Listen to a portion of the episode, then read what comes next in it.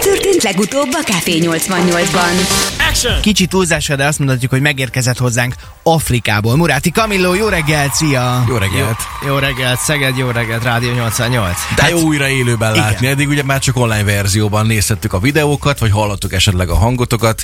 Nagyon-nagyon hosszú túra volt ez. Október 21, ugye? 21-én indultunk, igen. Ez komoly. És akkor 19 napot mondtál, hogy amíg kiértetek Sierra Így Leone-ig. van, ez volt a cél, célba érkezésig el, eltelt idő. Ha valaki most kapcsolódna be, ugye a Come Home Goes to Bamako csapat ö, Szegedről, a Belvárosi híd lábától indult el, és ö, hát igyekeztünk végig kísérni az utatokat a budapest bamako rallin. Viszont mi arra számítottunk, hogy amikor múlt héten beszéltünk, és azt mondtátok, hogy még szervizbe megy az autó, meg meglátjátok, hogy mi lesz, meg talán azzal jöttök haza, hogy itt majd lehet, hogy egy-két, három, négy héten belül tudunk majd leghamarabb találkozni, ahhoz képest tök gyorsan itthon vagytok. Mi történt? Hát igen, felgyorsultak az események.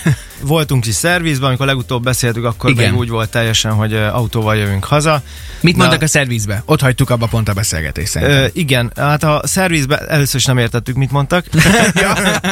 Akkor mit, mit aktivitáztatok ki? nem, ö, volt egy-két alkatrész, amit be kellett volna szerezni, uh-huh. és ö, mi már kerestük előre, mert tudtuk, hogy mire lesz szükség.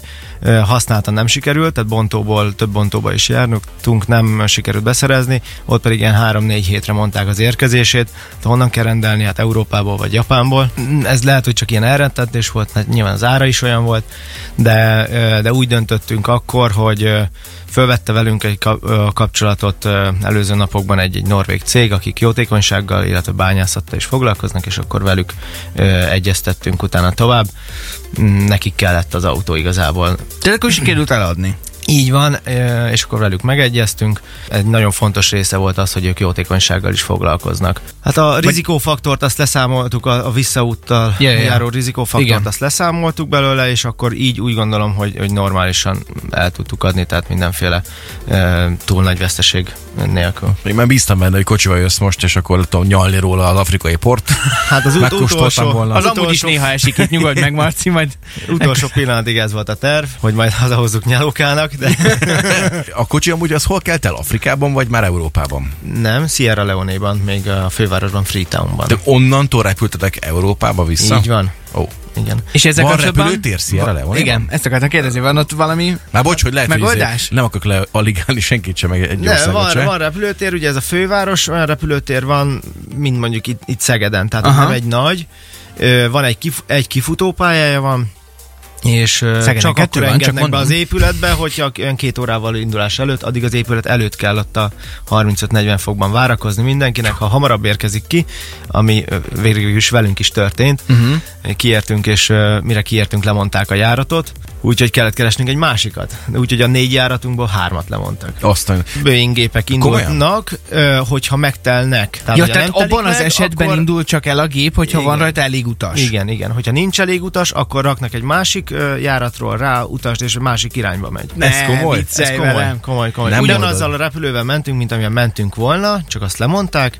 Ö, És a de másik ugyanaz irányba a repülő indultatok? Négy óra ö, várt még tovább, megtelt a járat, és elmentünk Dakarba, Banjul helyett. Gambia helyett mentünk ö, Szenegálba. Szenegálba, igen. Na meséltem egy picit a kulisszatitkokról is, hogy ö, m- milyen érdekességekkel találkoztatok ebben az elképesztő hosszú útvonalon. kint ö, teve veszélytábla van például. ne, komolyan? háromszögben egy teve. Bence, hol szállították a, a tevéket? Hát ö, a, a tevéket, mint a malacokat, meg ilyen, ilyen nem tudom, különböző háziátokat itthon, ugye a plapós autónak a hátuljába.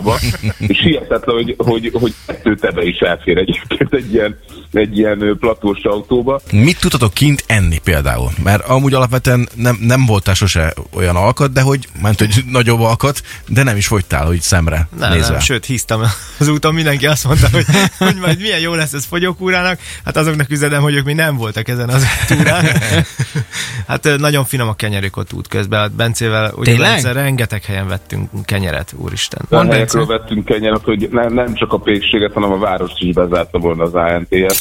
Café 88! Café 88. A legszegedibb ébresztő. Szécsi Marcival és Tálos Péter Csongorral.